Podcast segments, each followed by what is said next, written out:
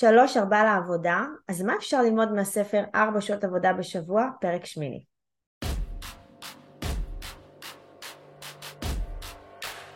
ברוכים הבאים למדברים השקעות עם עמית ואגר.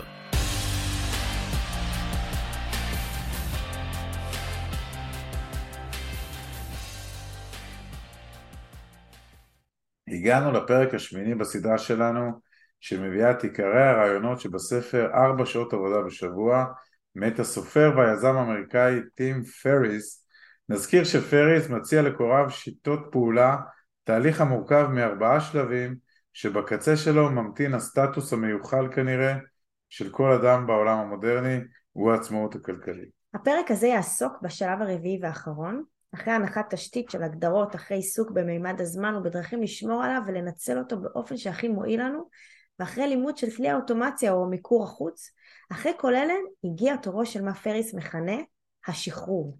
אז אם נחזור לעקרונות שהוא עמד עליהם בהצגת השיטה, כשהוא אומר שחרור הוא מתכוון למעשה ליצירת ניידות שהיא המעצב השלישי של אורח החיים שלנו לצד רכיבי הזמן וההכנסה. אז מה זה אומר ניידות? זאת אומרת להשתחרר מהתשע עד חמש שכולנו מכירים. אגב זה במקרה הטוב, יש אה, שעות המשרד היותר סבירות הן במסגרת של אה, שמונה שעות ביום. אז אה, מי שמבין... בתל אביב זה עשר עד שש. כן, יש שעות שונות. נודע לנו. עכשיו נכון בימי הקורונה הגענו, הביאו שינוי גדול מאוד בהקשר הזה ועבודה מרחוק היא כבר לא איזשהו חלום רחוק ובלתי מושג של שכירים רבים שעד מרץ 2020 בכלל לא העזו לחשוב על זה ובכל זאת משרדים הם עדיין מקומות העבודה הראשיים במשק וברוב העסקים והארגונים עדיין קיימות מסגרות מוגדרות של שעות עבודה. היום כאילו אם אין לך יום עבודה בשבוע שאתה לא עובד מהבית זה מוזר, משהו כזה. כן, והפעם לא העזו בכלל לדמיין את זה. עכשיו, זה בדיוק הדבר שפריס ממליץ לכולנו להשתחרר ממנו, זה המסגרות שהוא ממליץ לצאת, לצאת מתוכן. וכדי לצאת לדרך הזו של ניידות, צריך להתחיל בקטן, להתנסות, לנסות את עצמנו ואת המעסיקים שלנו להיות יצירתיים ולבחון את האפשרויות הניצבות בפנינו בהקשר הזה של עבודה מרחוק, גם במובן הגיאוגרפי-פיזי וגם בממד הזמן של שעות עבודה גמישות. לשיטתו של פריז, את העשירים החדשים מגדיר כוח המקמק הרבה יותר מאשר סתם כסף מזומן. ניידות בלתי מוגבלת, כך הוא קורא לעשירים החדשים. לשם חתרנו גם אנחנו בעצמנו, ולשם אנחנו מזמינים גם אתכם לחתור וגם להגיע. לגמרי. החלק הזה בספר הוא למעשה הדרכה שלמה ומפורטת שהמטרה שלה היא לפרק לצעדים קטנים את הדרך הזו אל הניידות. הדרכה כוללת המלצות מאוד קונקרטיות ומעשיות לפעולה, שוב, גם בינינו לבין עצמנו וגם מול המנהלים במקום העבודה שלנו. חשוב להדגיש שלא סתם מדובר בשלב האחרון בתוכנית, זה שלב שחייב להגיע על בסיס, על בסיס חזק מאוד של רצון ושל נכונות לקחת שליטה על החיים שלנו, לנהוג באחריות ולהתקדם למקומות שבהם אנחנו רוצים להיות. ושליטה היא שם המשחק. איך פריז אומר? בעוד שעבור היזמים שלב האוטומציה הוא השלב הקשה ביותר כיוון שהם חוששים לוותר על השליטה שיש בידיהם, הרי שהעובדים השכירים נתקעים בשלב השחרור מפני שהם חוששים לקחת את השליטה לידיהם. עכשיו עד כאן זה השחרור הראשי ממסגרות העבודה המקובעות, שלא לומר המקבעות.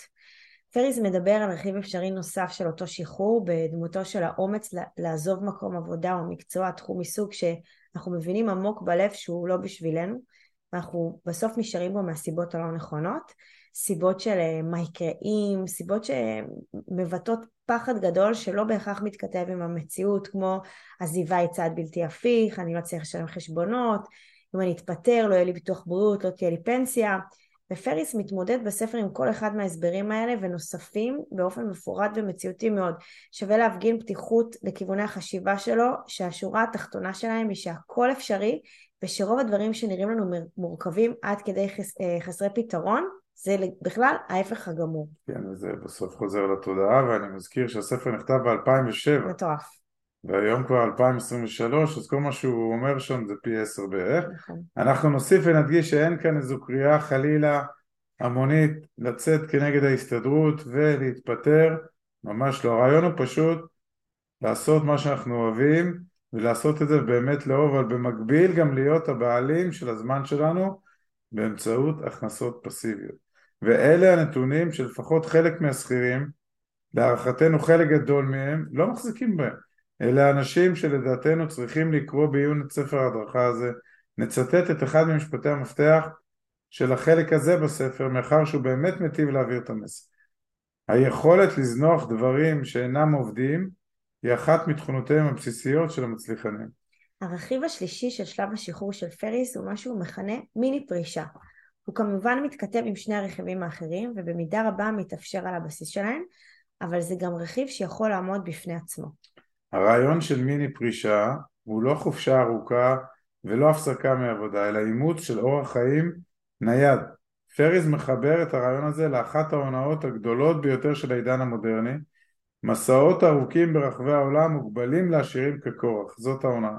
במילים אחרות אנחנו נוטים לחשוב ולהאמין שאין לנו מספיק כסף ושזה אף פעם לא הזמן הנכון כדי להגשים את החלומות האלה של ניידות ונוודות. בשביל זה הרי יש פנסיה, לא? אז בואו נחכה לפנסיה ואז נתחיל את כל המסעות האלה כשכבר אין לנו ברכיים ואוזניים.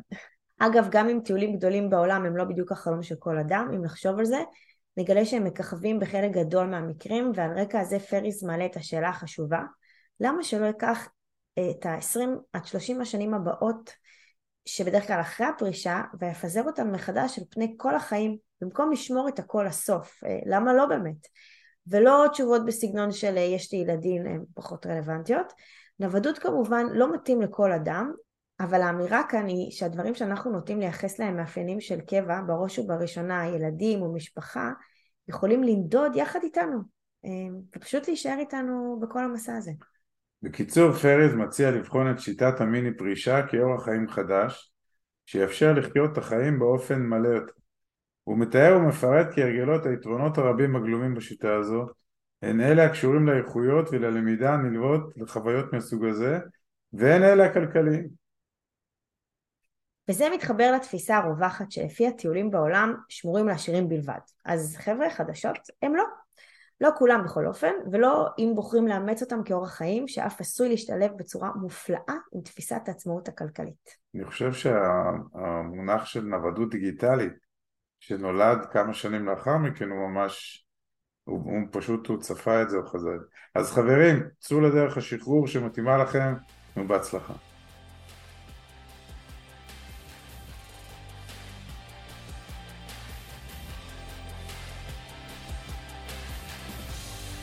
עד כאן להפעם. כרגיל, שמחנו לשתף בידע ובניסיון שלנו, מקווים שנתרמתם. מי שממש רוצה להכיר ולהיחשף להזדמנויות ההשקעה בהן אנחנו משקיעים, מוזמן לאתר שלנו, תוכלו למצוא הכל שם. אנחנו כמובן גם פעילים בכל הרשתות החברתיות, מוזמנים לעקוב אחרינו. אם אתם מכירים אנשים נוספים שהתכנים שלנו יכולים לסייע להם, נודה לכם מאוד אם תשתפו אותם. להתראות חברים.